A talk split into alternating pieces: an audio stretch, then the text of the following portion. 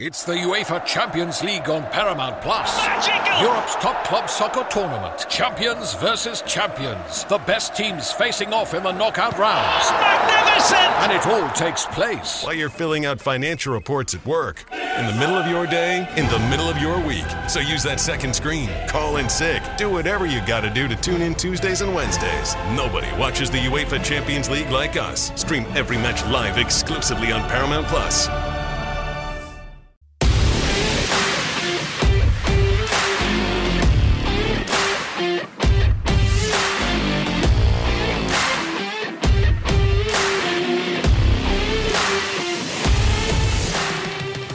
Welcome to the 24 7 Sports College Basketball Show. I'm your host, Tani Levitt, joined as always by college basketball's assist king, Jerry Meyer. Jerry, welcome to 2020. Yeah, new year.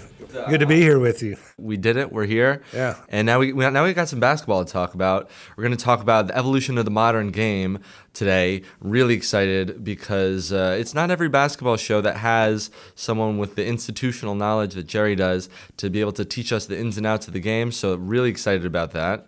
But first, I need to find out. Jerry has been away from the show for a week, and so we're going to catch up on last week's show. But first, I need to know, Jerry, how did you spend your holidays? Uh, with family, I have uh, both my children here with me, and spend some time with my sisters and my mom. You know, pretty much the usual what everyone does. Wholesome man, Jerry Meyer. Love that.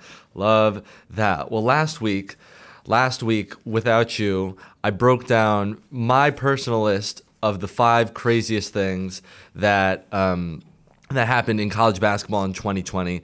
And so, before we get into the the the main event of today's show, a little basketball education with Jerry, I wanted to run down that list real quick for you uh, and see if you Yeah, I'd love to hear it. yeah, see if you have anything that I missed there, if anything that you think uh, I overrated. So starting off, uh, let's see if I can remember the order. I know I know the number the five. I'm not sure I remember the order, so I'm going to try to do it in order. So number five, I had Zion's shoe. Zion. Yeah. Zion's shoe blowing. I actually I think this was higher. Not important. So I had Zion's shoe because I just thought like seeing someone of that size, that magnitude, that moment exploding out of his shoe in the moment was crazy. Then it led to his injury. Then that led to the whole conversation about whether or not he should stay.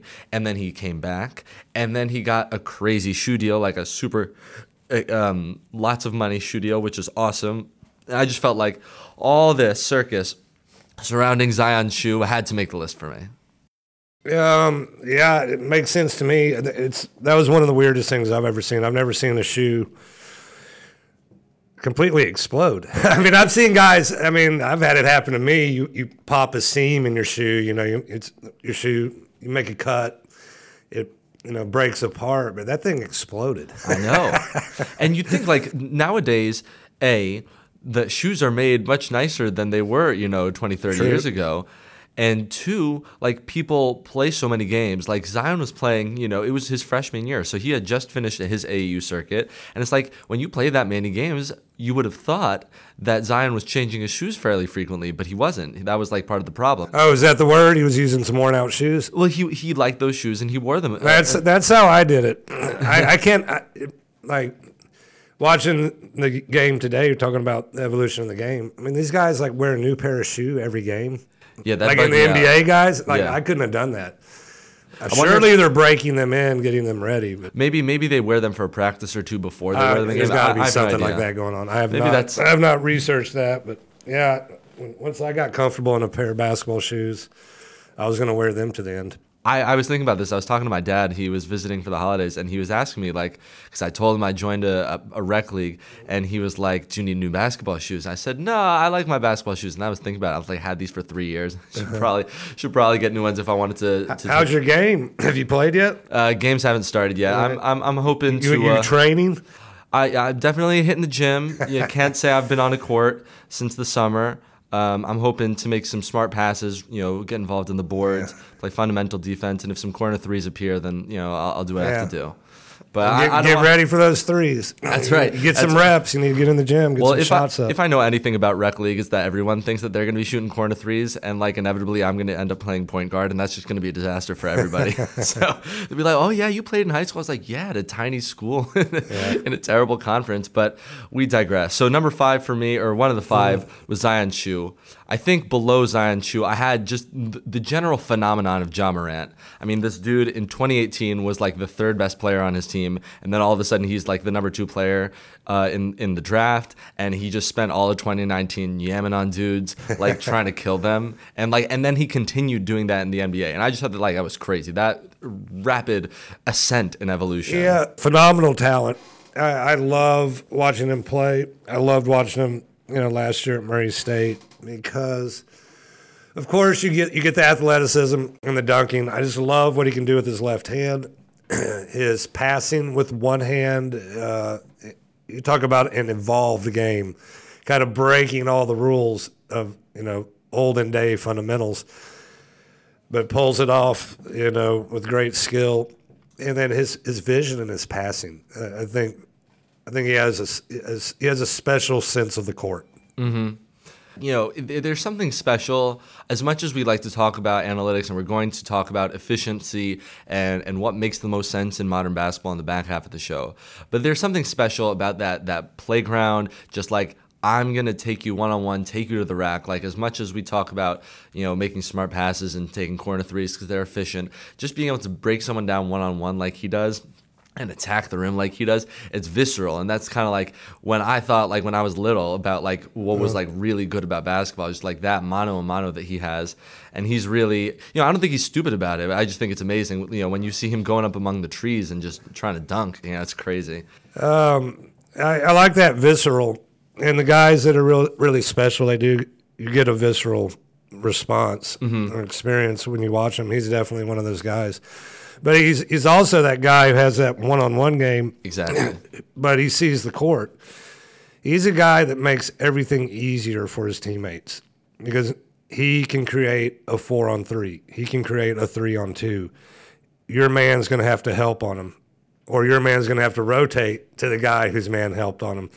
So he would be a very, very fun player to play with. Yeah, I'm sure we're going to talk in the back half about how important it is to get you know opposing defenses in rotation. That's already when they're moving. There's more, uh, plenty of opportunities for you to attack that defense. So, so I had Ja Morant in there. At number three, I had Virginia's buzzer beater to tie the game against Purdue. And that was just kind of my entry point to talk about Virginia's insane year because obviously the first, the, the year before, the first six, uh, one to lose to a 16, Yep. then to go and win the national title just a year later. And they had like a million close games. I know you can only play six games in the NCAA tournament, but it felt like they played 20, you know, down to the wire games. And, and the buzzer beater against Purdue, that I will never forget that. That pass from Kihei Clark, three quarters of the court with two seconds left. Who thinks that? Like, who thinks I'm gonna pass here? Like, all I could think of when I every time I rewatched the the the highlight and when I was watching it live, all I could think of was shoot, shoot. There's two seconds left. You're down. You gotta shoot. And he passed that ball. It was crazy. Yep, yep. Um, Virginia winning close games. Uh, three great guards. I'm gonna call DeAndre Hunter a guard. That he's basically playing the two in the NBA. Uh, but you got a guy, you know, Guy and and Jerome. Um, you're gonna win ball games. Uh, they had a great team, but it really wasn't. I don't think were people expecting Virginia to win it. You know, I wasn't, especially what happened in the past year and it showed a certain style. You know, Tony Bennett's got some criticism. Uh, you know, his style of play is not going to do it uh, in March. So it, it it was very interesting to watch. Very happy for him, and it's nice to see something different. And I, th- I thought those three perimeter players were fantastic throughout the tournament. Yeah, and and you know we were talking off mic about disingenuous criticisms in basketball right before we started, and I thought I always thought that the criticism of Tony Bennett's defensive system was disingenuous. When you talk about like, well, they won last year, well, what did that team have in addition to Tony Bennett's defensive style? Three pros. Right when you have pros, you're you're gonna do things, and Well, that that's kind of the point.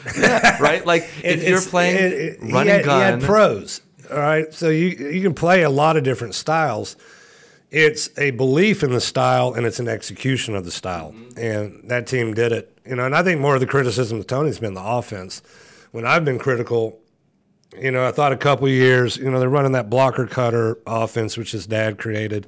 You know, basically two guys are screeners, and then you have two running off screens, and then a hybrid. The fifth guy's like a hybrid guy.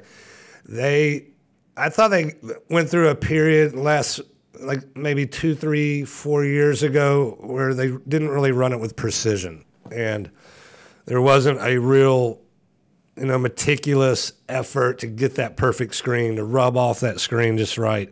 Like they're just kind of running around, and that's what we see with a lot of college teams today. It's like, yeah, I, I, you're on offense. I guess you're running an offense, but are you really running an offense? And this Virginia team, um, I thought they really ran some offense in that championship run. Yeah, I think a lot of thing, a, a lot of college basketball fans, I should say, um, don't quite understand that most college teams don't actually run plays; they run motions and sets. Or yeah, and, and, a, a, big word right now is action. Exactly. You know? And whatever you want to call it. Um, sometimes I feel like college basketball teams are going through the motions, not totally agree. It's one of my pet peeves. it's when I want to change the channel because I, I, have little tolerance. I, I want to see a sense of purpose. Yes. Almost the entire time. What is the point of running 15 seconds of nothing. You know, I don't get it. I, I don't want to watch that. you know, let's get to it. Let's get the action. You know, that's why I like the 24 second clock. Let's let's get it going, man. Get in your action. If it's going to take you, uh, you know, I, I want to see action right away. I completely I agree, and and and we can move on after this. But one of the things that drives me nuts is when uh, a point guard will be pressured full court, but it's just one on one, and he'll insist on allow the point guard will make basically the the big who inbounded the ball set screens like three times before he crosses mm. half court, just crossing over, crossing over, crossing over. You're initiating your offense at 22 seconds. You just wasted like an eighth of the clock. That's right. stupid. Well, you, you might do that if you want to mess with that defender. I guess because like, uh, well, uh, yes, I used to play point guard and it's not fun when you try to pressure full court if you have a big guy you're trying to avoid and you know you got physical contact involved that might be a reason why sometimes that takes place to basically try to beat down that defender to open things All up right, but I enough. but I, I you know I I'm, I'm pick you know I'm being picky here that's why we but have you I. I I agree with what you're saying I, and I didn't like that when I played. I think if a point guard's any good, well, let's put it this way: if a point guard can't bring the ball up the court one on one against pressure, he should not be a college point guard. You know, so I, I agree. I think there's a lot of overkill with that. I would be. I, I'm the type of guy. Get to the point guard. They want to pressure. Beat that guy, and let's play five on four, and let's look for a shot right now. I, I don't understand. You know, like you hear from announcers, um, pass up the wing guy takes a three in transition. Of course, if he makes it, it's a good shot. But if he happens to miss, oh, that was a quick shot. I don't think that's what they wanted. You, you, you need to run some. Why do you need to run offense? I mean, you got an open shot in transition with your body moving towards your target. A shot you work on in practice. This is not the 1970s, you know, or in the 1950s. This is 2020. You take that shot. You know, and, and if you're if you're up and if you got five on four, why you want to set it up? Let's set it up. So now we let the defense get set. We have to play five on five. Yeah, I do, I do not like that type of basketball. You you look for the advantage and you attack. If you have to run action, you have good, crisp, precise action that makes sense for your personnel. And let's play basketball. I completely quit wasting agree. time out there. And and to bring this full circle, one of the craziest things about Kihei Clark's pass against Purdue was that somehow from he he and Kyle Guy ran after that rebound. So in essence, Purdue was playing five on three defense around the basket. And still, Clark made such a good pass that it was a one-on-one when uh, Mamadi Diakite was shooting that floater. So that was that was my number three. Number well, and it was unexpected too. Exactly, and that's the beauty of the yeah. play, as you laid out earlier uh, that's the type of basketball I like. Yeah. So so that was number three. Number two, I had was from this season. Pretty much the only thing that happened during this actual basketball season was Stephen F. Austin over Duke.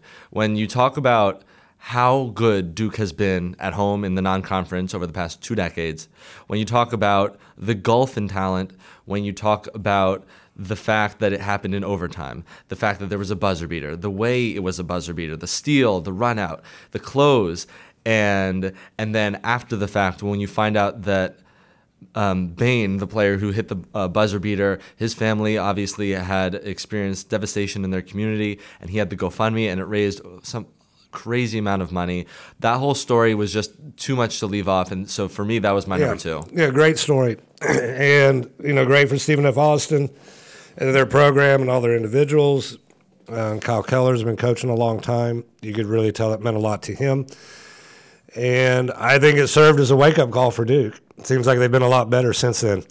Um, and I would throw, I, don't, I, I, agree with you. I think the Duke loss is of a more magnitude, but Evansville beating Kentucky in Kentucky yeah, in Lexington. That was pretty big too. Just, just to throw out that. another one. But yeah, I would go with Duke. I almost included that simply because. And plus, Evans- Evansville is close to Lexington. You know, you got a little. Well, I was just going to say because both Stephen F. Austin and Evansville wear purple. That's a power color. That's right. You know, the color of royalty. That's right. And uh, so honestly, you know, you guys at home, keep an eye on teams that wear purple. Maybe LSU and Clemson football. that's that's that's that's the power fair, color. That's a fair point. So so that was my number two. Not much to talk about there. It's just awesome. Every time every time I watch that highlight, and I've already watched it a few times since. It's just it's just crazy. I was like watching the game with my mom. I couldn't believe it over Thanksgiving. So that was my number two. And, and as a Maryland guy, there had to be something fun. Oh, you you better believe. Yeah. And especially for full disclosure here. oh, 100 percent, 100 percent. And and to be honest, uh, a lot of the critiques you had about motion offense earlier are things that I think strongly about Maryland. I wish they would set stronger picks, but yeah, that's that's besides the I, point. That's big for me, man. I love a guy who can set a screen and a guy who can use a screen. Like not to harp on that, but if you if your offense that's relies on, on a double screen to initiate the point guard, if you set a weak screen at the first one, then you've already taken out two parts of your offense because you're not going to have like the second pick be any anything good because you've allowed the first defender right. to come follow you. I need to move on because I'll well, no, up. we need to talk about this. Uh, there are times, you know, I, I, think trying to educate the viewer is an important thing. I think, and me, you know, like like I, I, I love soccer, but I'm I'm still, I mean, very much learning soccer. I'm, I'm learning basketball as, as well, but you know, when my son gives me pointers and tells me, it helps me enjoy the game. but like the the two, like a staggered screen, double screen Sometimes the first guy will kind of miss the screen on purpose if he's trying to free up to do something else. You know, you don't want to get tangled up. So a lot of times when you watch, you got you got to think, okay, I'm looking at the action. Say three guys are involved. Say it's a double staggered ball screen.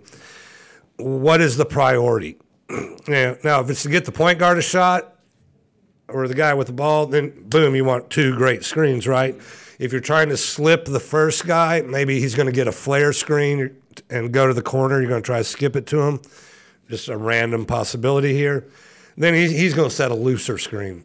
Um, so that that's that's one thing to think about when we judge offenses and what they're doing. Make sure as as fans we're trying to get a grasp of what's the ultimate objective of this action. Now the problem is I think a lot of teams they don't have it.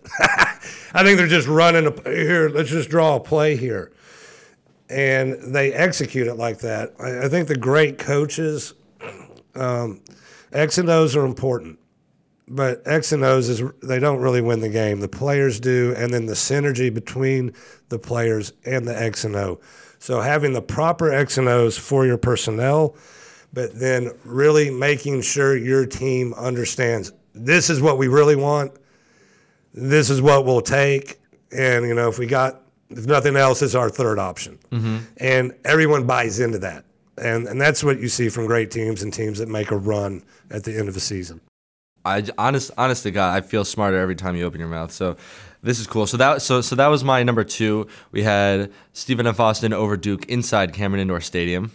My number one was the only off-court story, and you mentioned maybe the FBI. This wasn't exactly the FBI uh, investigation, but it was it was tangentially related. My number one story was the NCAA gives Kansas a notice of allegations uh, in late September. Within a week, Kansas has its um, late night at the Phog announcement, you know, like where where Nah, this is be my number one, maybe. This, is crazy. this is my number one, right? okay, Bill this Self- is your number one Yeah, too. Okay, Bill I Self like wearing the I'd giant forgotten already. I had two, and then I remembered this, uh, and I was just like, "Oh my gosh, this is obviously my number one." I think this really was the in- inspiration for for that episode, and and he wears the Adidas shirt, he wears the chains, and announces that Snoop Dogg is performing at Late Night at the Phog, and then Snoop Dogg goes and shoots money cannons at um, pole dancers during the event. And Sounds Can- fun. I know it sounds like exactly Oh, what you would get. crazy. Oh, wow. And then Kansas was like, "Whoa, we didn't know what Snoop Dogg." I was Yeah. like, "Boy, Snoop Dogg has been a cultural icon for over two decades. You knew what you were getting when you invited Snoop Dogg, and you wanted that. It was the biggest slap in the face I could ever imagine to the NCAA, and I was here for all of the smoke."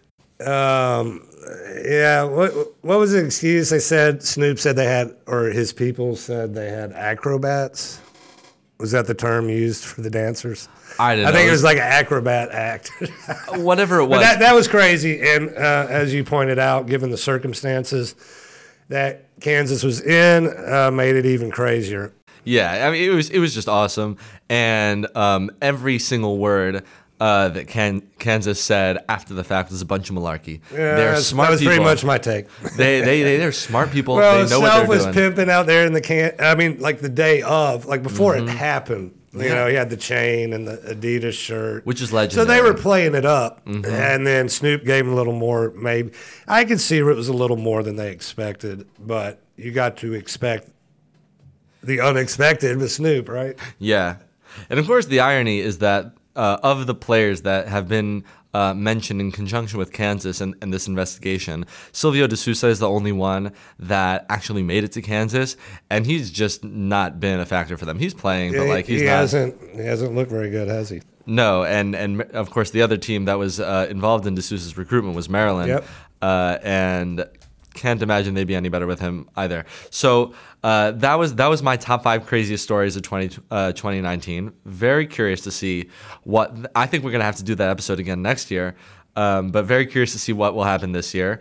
Uh, but that, that that I'm glad to hear that you uh, agree with most of my assessments. Yeah, it's, it's a solid list. Thank you. So we're going to take a quick break. That took longer than I expected, and I'm not unhappy about that. Uh, on the other side, we're going to talk about three guard offenses switching on defense and the evolution of the modern game.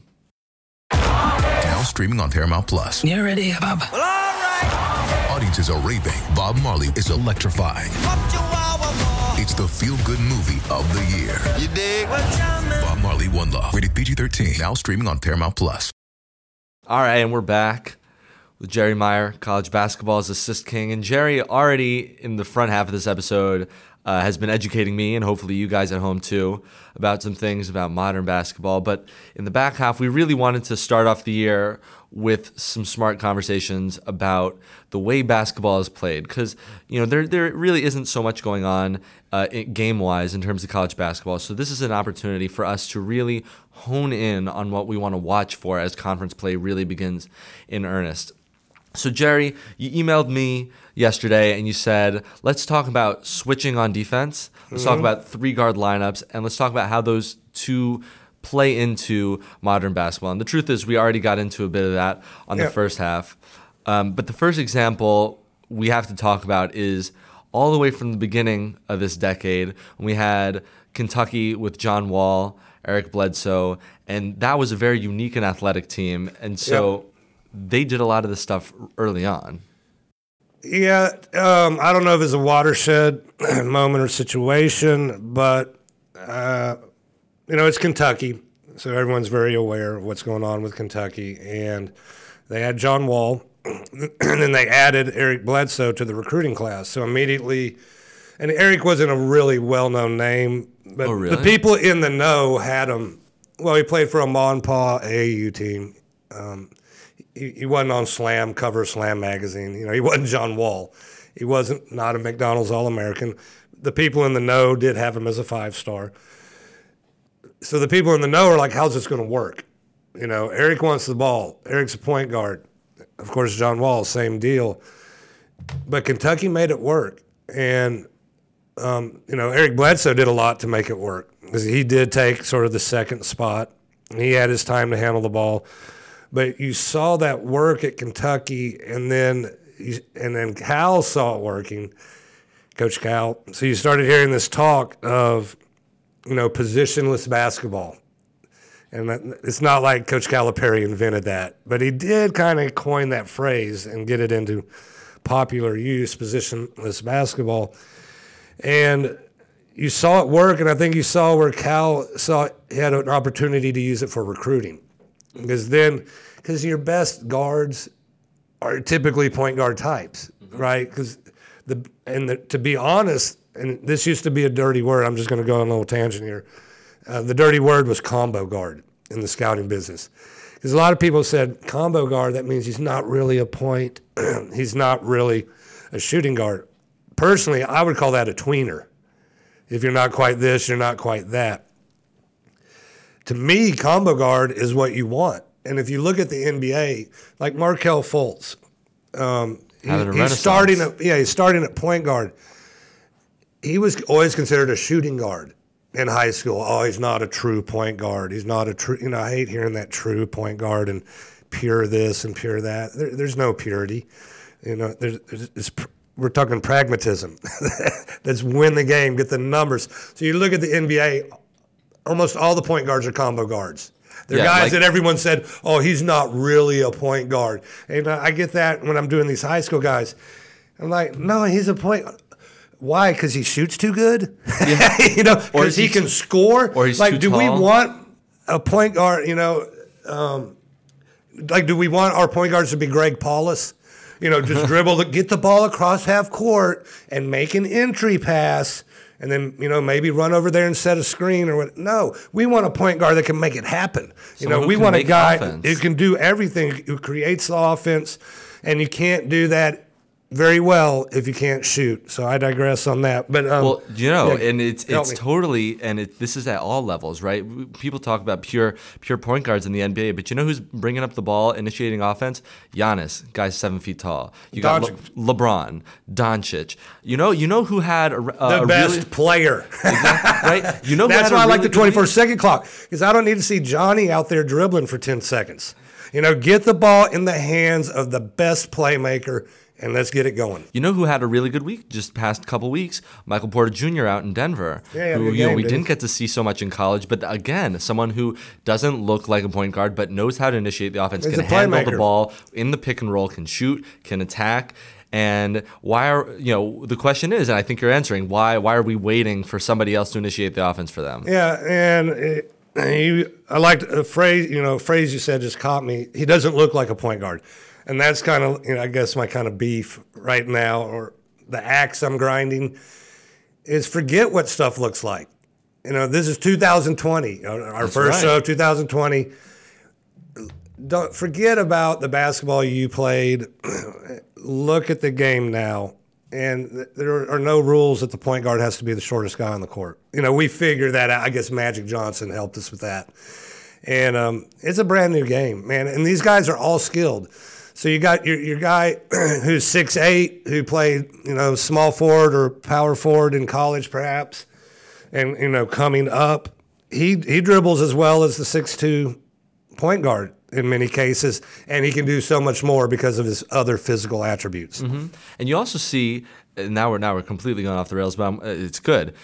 You also see stronger point guards all of a sudden going down into the block, which I like. That like yes, inverting the offense. Exactly. Like who's to say that just because the the size mismatch isn't six eleven yeah. over six seven, you can't go into the point. I love when Marcus Smart does that. I think he is one of the smartest and strongest players in the NBA. There's no guard who wants to guard that. Yeah, right. and and and he wasn't doing that at Oklahoma State. At Oklahoma State, he was driving the ball and going to yam on people. And you're and you're making defenders. Um, ideally defend positions of the court they're not comfortable with. So a lot of guards are not comfortable guarding in the post, right? A lot of bigs are not comfortable guarding out in the perimeter. So that's part of modern contemporary basketball is trying to invert the offense, get guys in spots that are uncomfortable, which leads to why teams want to switch and they want players who can switch. And I must say one other thing when I think of point guards or guards posting up – uh, Gary Payton and Mark Jackson. Yeah, I think those are the two guys who, you know, were groundbreakers. Early in that- adapters. yeah, right. They were on the forefront of that. I think Jason Kidd maybe posted a little bit. Oh yeah. You know, I mean, all guards have at times. John Stockton setting the screen up for the big guy. I mean, I always loved that play that the Jazz ran where Stockton would hit the ring, the wing, make that UCLA cut down to the block, and then he would go cross screen for Malone. Tough as nails, took a lot of tough shots. But when you have a, a point guard who can screen, so I'll go from here. It's very valuable, right? Because is John Stockton's guy going to switch off? And that doesn't sound very good because he's guarding Karl Malone. And if Stockton's tough enough to pick that guy off, you're in trouble. But uh, the ability, versatility as a skill.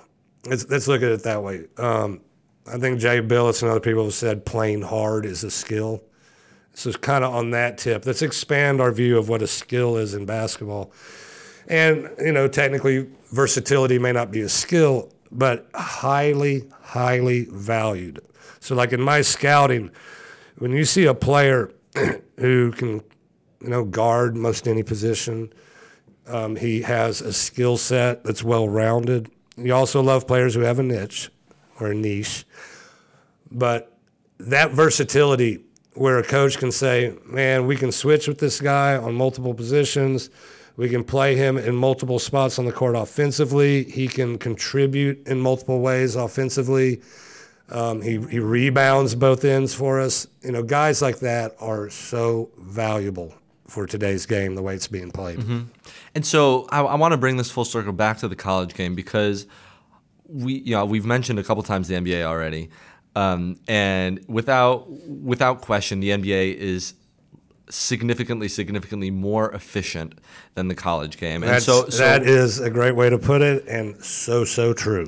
And and so the question is when when a college team is and I want to bring this back to Kentucky when a college team is running one of these three guard sets let's say what are, what are the drawbacks what are the things that like you might say a college team that's running this I'm worried about X Y and Z that I know in the NBA they'll take care of because they're on top of it I mean, nothing really. Uh, that that's type of ball I like. Um, well where could where could they help me out up? on this. I like. I mean, I, I want those three guards to be my my concern, and then help refine my answer. But my immediate thought, to me, it's just how good are the players.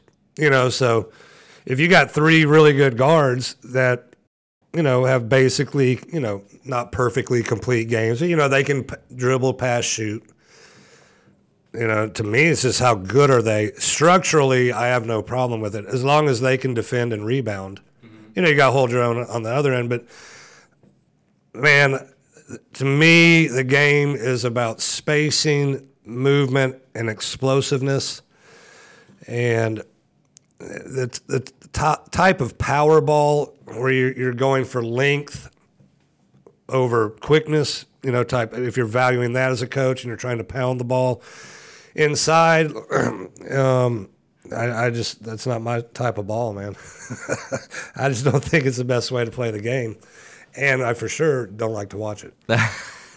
okay, so and so let's let's talk about a team that you mentioned in the first half, last year's Virginia team, when you had uh, let's choose the three players that you mentioned. You had Ty Jerome, you had Kyle Guy, and you had DeAndre Hunter, three guys Yep. who could be the ball handler in a pick and roll, and also be you know off guys on the wing. So so what were the things that you saw them do on offense that really sa- says to you, see, this is why I like the three guard or three ball handler yeah. set. Well, you know, Virginia with that that crew a little different than a lot of three guard setups in that it, it, it's not pri- a lot of three guard setups. It's primarily about dribble penetration, and Virginia's doing a lot of screening off the ball and trying to free guys off the ball. What what I liked about that Virginia team. Um, DeAndre Hunter, you just had a jack of all trades, and he could play with size. He could score inside. He could get to the rim, draw fouls. You know, he was a great small forward, and it did all the things you'd want from a small forward. Loved uh, Guy's ability to move without the basketball. Ty Jerome just had just such great court awareness and a sense of where people are going to be. You know, they're just three. They're three NBA players, and they were playing in the Tony Bennett system, and they embraced it. They did it well. Uh, they played well together.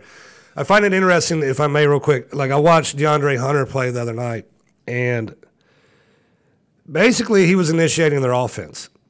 Like he was a guy. Like maybe he, he say he didn't dribble it up, but kind of like how Dirk.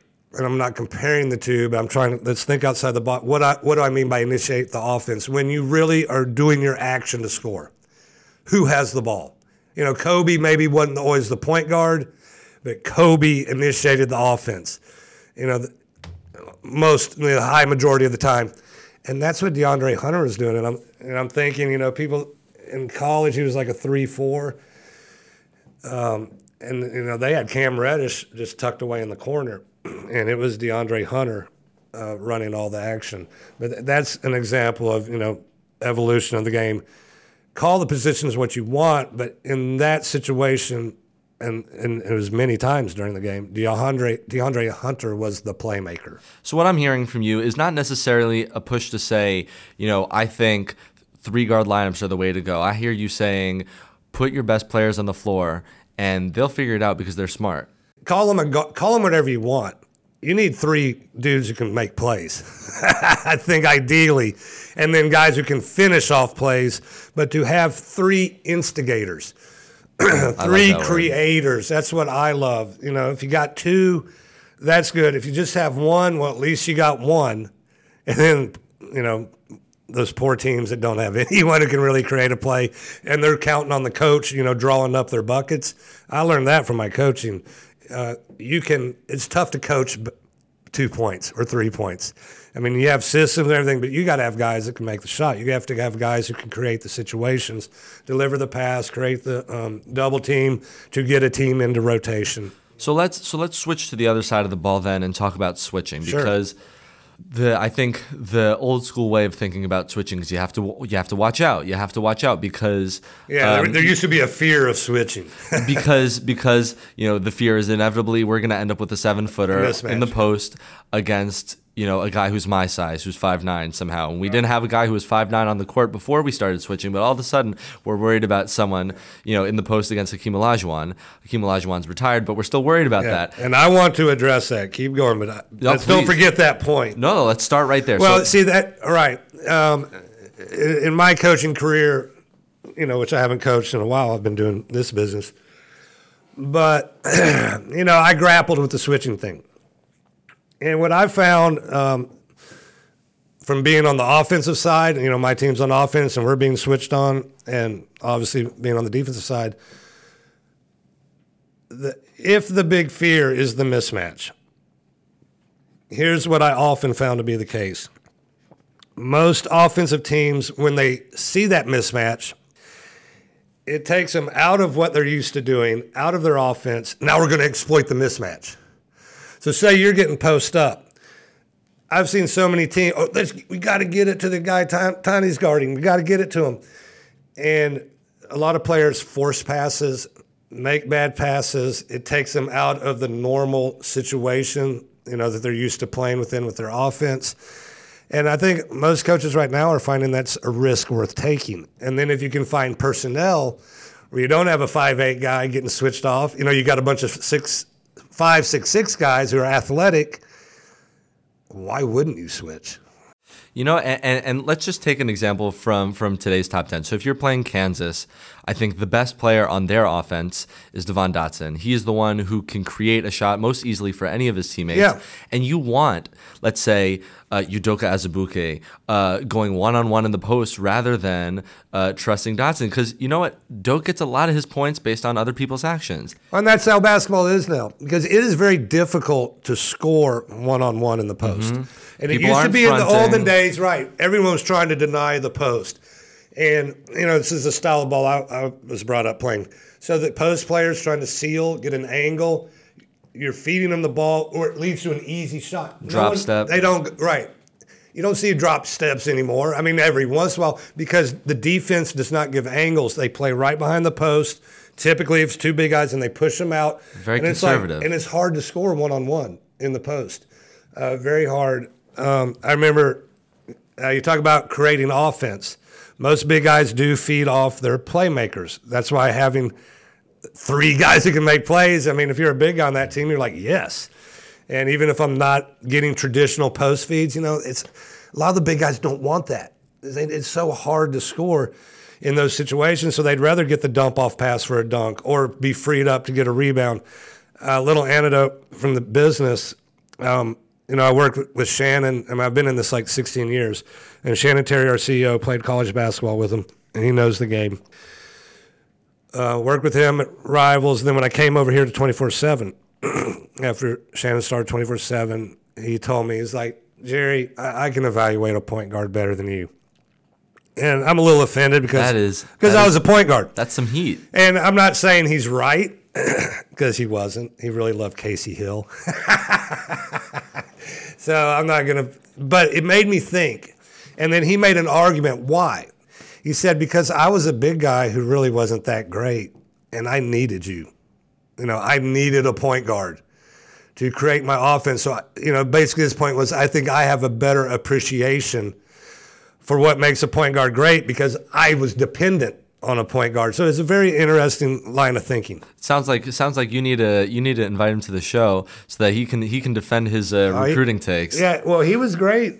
Um, he got on the show when we first started in the spring talking NBA draft. We had a good time. Yeah, we'll get we'll get him back on later, like in a month or so. Sounds good. Because. Shannon does know the game, and he, you know, and he's got a point. I see the game uh, through a point guard's uh, lens, and he sees it, you know, through a four man inside outside side guy. I, literally, I can only view like a basketball court comfortably from the elbow. Like that's that's just like my whole life. Like, Like I- physically seeing like the like court. I- when I'm imagining something, I'm imagining it from the Ah, perspective that's of a two guard. You know, like Okay, I got you. like because that's what like I, I grew That's up. what you played. I, sh- I played two. And again, it's what we're talking about here for the fans. Get outside your box, you know, Mm-hmm. and it's challenging. And you know, I think you know we can make a point, a a life point. that is as good for life to be able to take your mind and see things from a different perspective. And you know that's what I try to do with sports. All, all the sports, you know, try to you. Uh, to me, it's the joy in sports. One of the great. I mean, I love competition and I love drama, but especially I like the competition. And then you, the icing on the cake often is the drama at the end. But to try to expand my mind and see it through different positions, see it through the coach, try to really get a feel for what's going on. That's what I love about sports. I think you know it's, it's mind expanding. Hmm. Okay, so so I want I, I'm I'm trying to be mindful of the time and get everybody out here um, under 45 minutes. But I do want to get one last thing on the switching conversation. Yeah, yeah. And and that that is you know, when you see switching, are are you a fan of switching one through five? Are you a fan of switching one through three? A fan of switching as much as you can?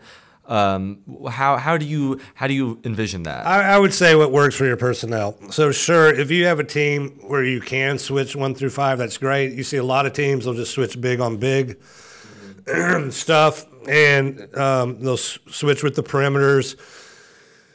Um, some teams, you know, are, are going are not going to switch on off the ball screens, but they're going to switch every ball screen or every handoff. Um, there's different ways to do it. I just value switching because ultimately, everything a coach does, it's about your personnel.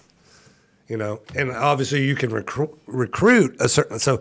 You know, you recruit a certain type of personnel that, to play in a system that you prefer. Um, you go.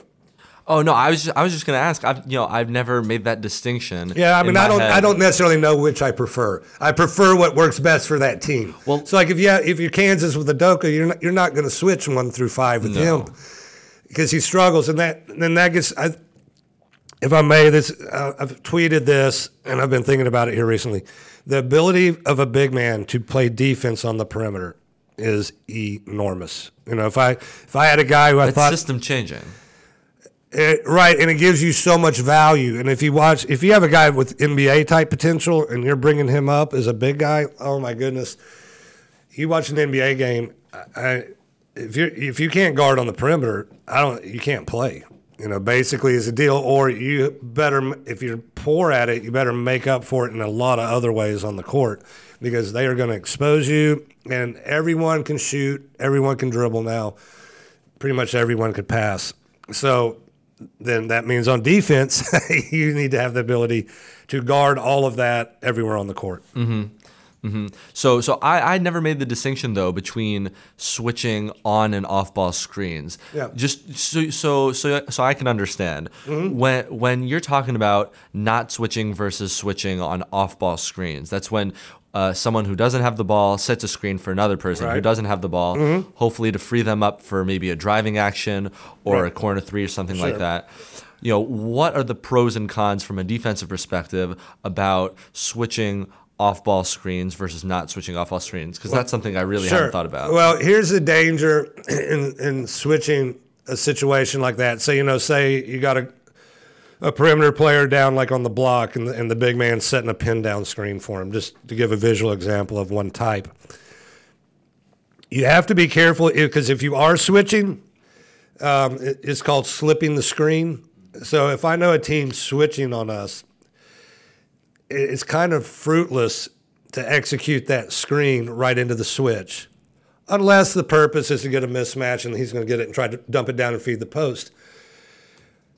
So what you do, and you can do this anywhere on the court, with when you have two guys coming together don't have the ball, I act like I'm screening you, and before I ever set the screen on your defender, boom, I make it. You know, I slip, slip the screen. screen, yeah. I think a lot of people are familiar with that term. Sure.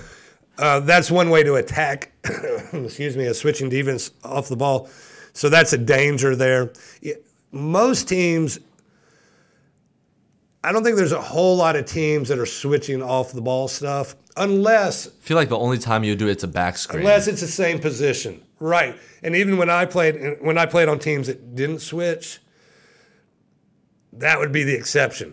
the back screen, i- if you really get back screen, boom, you got to switch. Now, if you're prepared for it and the guy helps off some, you get over the screen. You know, you don't necessarily have to, but sure. Um, but I, I think most teams, what you know, just in general, my perception of what I've been seeing th- this season, pretty much everything on the ball, it's a switch. Off the ball, most teams are going to trail. You know, they they chase the cutter, and the guy defending the screener, will, you know, will hedge. You know, give a little support to help the guy get through it. Hmm. Okay, so um, I uh, I'm, I'm excited. This is exactly the kind of stuff we want to get into on the show as the year and the season develops. We're going to hopefully be engendering smarter basketball fans, and that's kind of the whole point of this show is to uh, teach me uh, and hopefully teach you guys at home and when I say teach, I mean Jerry's doing the teaching, not me. Because you know, I, I'm just a guy. I, I watch a lot of college basketball. I feel good about it. I think I know college basketball. But there's a different level when you've played, you've coached, you've uh, scouted, like Jerry Well, has. and, and my dad was a great coach. So I grew up watching film. You know all this, all the stories about Belichick's kid. You know, Don Meyer and Jerry Meyer. we were doing you- the same thing. I was in You've the got office. better hair than Belichick's kid. Yeah, no hair might be better than that hair. Uh, yeah, that that is definitely a take. Although I like it. oh, that's I that's like a the bull. mullet. I'm not into it. I'm not I like. I like hearing his dad speak with a mullet on, and that's what I feel like I'm watching. All right. Well, um, so so the basketball season, uh, the college basketball uh, season is really about to kick off now that um, winter break is starting to come to a close for students. Um, teams are going to get back into it. Conference play is going to get started, and we'll get back into you know the actual games, and hopefully we'll be able to continue building off of this institutional basketball knowledge to talk about to talk about the games that we're seeing and hopefully you know you guys at home can take these things that Jerry is uh, teaching me and teaching us uh, and, and use that to watch the games and understand the games better. Uh, Jerry, you got anything? You got anything else before next week? I'm good, man. I uh, enjoyed it. I love talking conceptually about the, the game. So Well, that's good. Really enjoyed it. And one thing, one thing I do think we're gonna have to hit on in the near future, whether it's next week or after, I'm not sure. But this is the first year uh, in, in a long time that college basketball's three point uh, shots. Uh, made percentage has gone down, and that's uh, probably because they moved the line back. But that's something I do want to talk about. So you guys Yeah, at home, that'll be a good topic for next one. Yeah. keep an eye on that. And uh, for Jerry Meyer and 24 7 Sports, I'm Tani Levitt, and this is the 24 7 Sports College Basketball Show. We'll see you next week. Happy New Year's.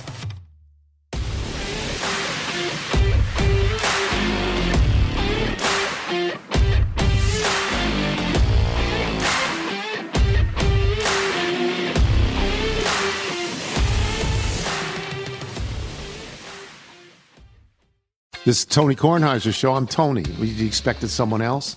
So, what exactly is the show about? Hmm, I don't know. It's a sports show nominally. Football's over, but we're finally at a point where things matter in college basketball, and baseball season is on deck. Greatest three words in the English language pitchers and catchers. We have some of the best voices come on and explain what matters or what makes an upset, like Ryan does. Nine over eight. No, that's not an upset. No, yeah, it is, Bob. And if you're lucky, I might just tell you about my search for discounted sleep pants or my worries about what my dog just ate. Listen on the Audacy app or wherever you get your podcasts.